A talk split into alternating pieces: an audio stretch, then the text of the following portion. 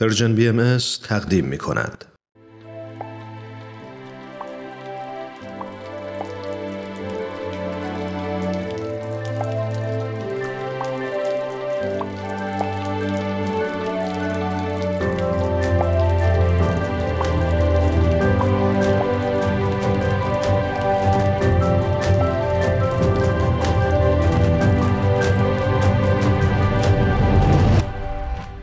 سلام امیدوارم حالتون خوب باشه و امید بعدیم هم اینه که قسمت اول پادکست باران رو شنیده باشین و شنیدن قسمت اول شما رو برای شنیدن قسمت دوم مشتاق کرده باشه من بهمن یزدانی هم. دیروز پادکست باران رو به شما معرفی کردم و گفتم که چرا اسمش رو باران گذاشتم یه یادآوری کردم طرح روحی رو.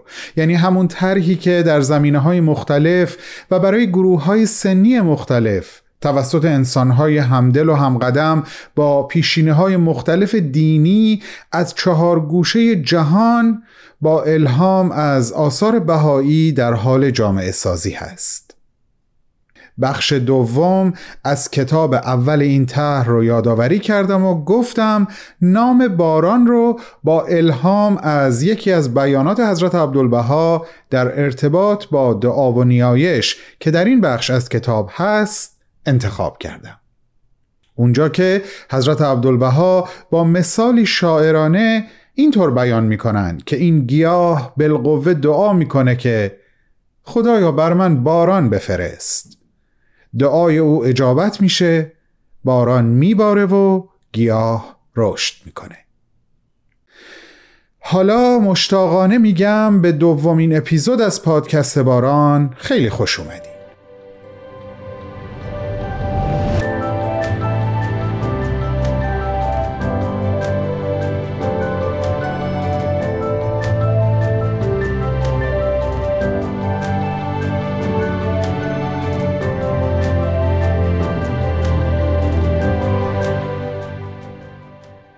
می‌خوام راجع به مناجاتی با شما صحبت کنم که سیر بسیار جالبی رو از ابتدا تا انتها طی می‌کنه.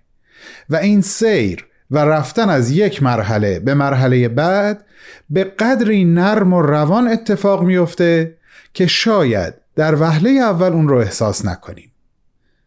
نکته حیرت انگیزش اینجاست که حضرت عبدالبها در این سیر تکاملی ما رو به رتبه و جایگاهی رهنمون میشن که خیلی متفاوته با اونچه که در ابتدای لوح به ما میگن. اینجا یه توضیح کوتاه در رابطه با تفاوت بین مناجات و لوح باید خدمتتون بگم.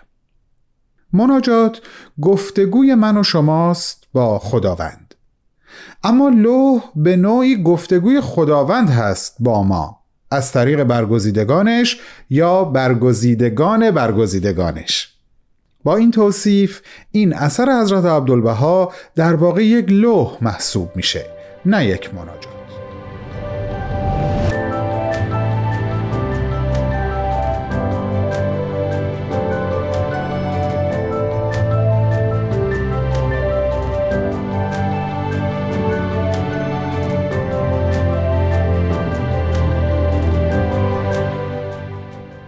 بسیار خوب. برگردیم سر صحبت اصلیمون. فهم و برداشت من تأکید می کنم فهم فقط من به عنوان یک فرد این هست که ابتدای این سیر تکاملی خواستن مطلقه و اوج و نهایت اون نخواستن مطلق.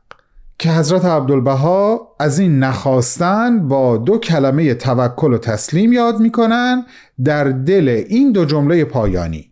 یعنی پس سر تسلیم نه و توکل بر رب رحیم به. شما این دو جمله رو با ابتدای این لوح مقایسه کنین. آنچه خواهی از او خواه و آنچه طلبی از او طلب. در ادامه لوح حضرت عبدالبها یادآور میشن که یک نظر یک التفات یک انعطاف و تنها یک نگاه از جانب خداوند می‌تونه بزرگترین خواسته ها رو اجابت و بیدرمانترین دردها رو درمان کنه. عمیق ترین زخم ها رو مرهم بگذاره و دلهای دربند غم رو رهایی ببخشه. اما پل بعدی که حضرت عبدالبها ما رو از روی اون عبور میدن تا به مقصد این راه برسونن یعنی همون مقصدی که از لحاظ ماهیت به نظر من خیلی با مبدع راه تفاوت داره بیان ناتوانی محض ما در برابر توانایی مطلق آفریدگارمون هست. و اینجا قلب و روح و جان و وجدان ما پذیرای این رهنمود میشه که سر تسلیم بنهه و توکل رو بهتر بدونه و بهتر ببینه.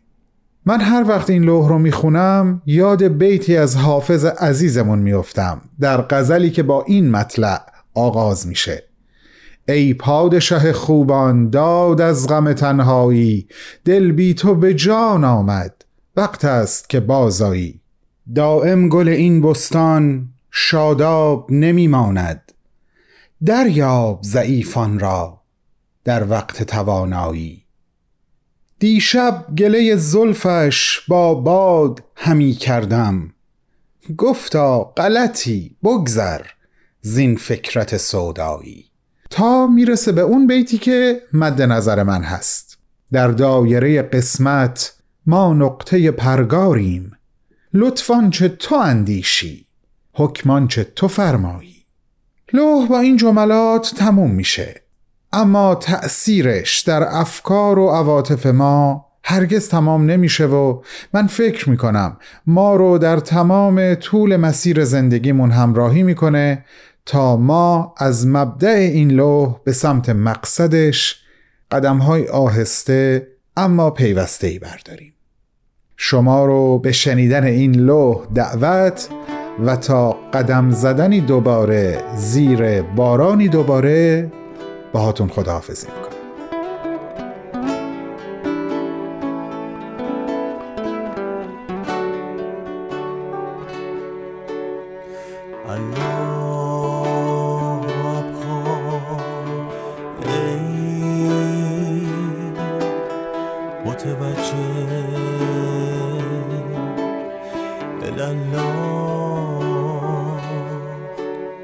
چشم از جمیع ما سوا بربند و به ملکوت ابها برگشا.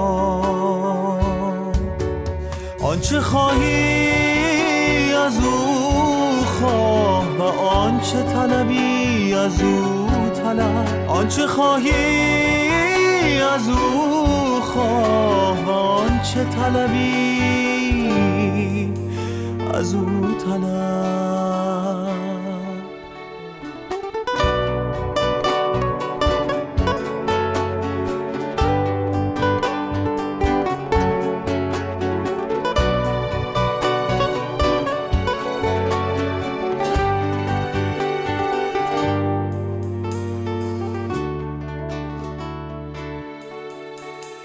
به نظری صد هزار آجات روا نماید و به التفاتی صد هزار درد بی درمان دوا کند و به انعطافی زخمها را مرهم نهد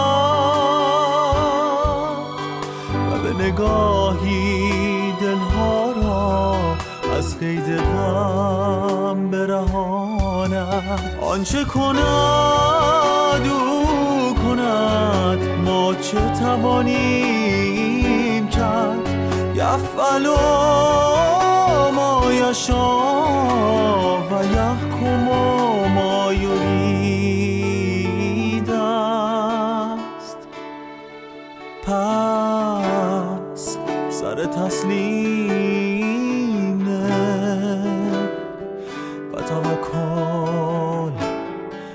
رب رحیم.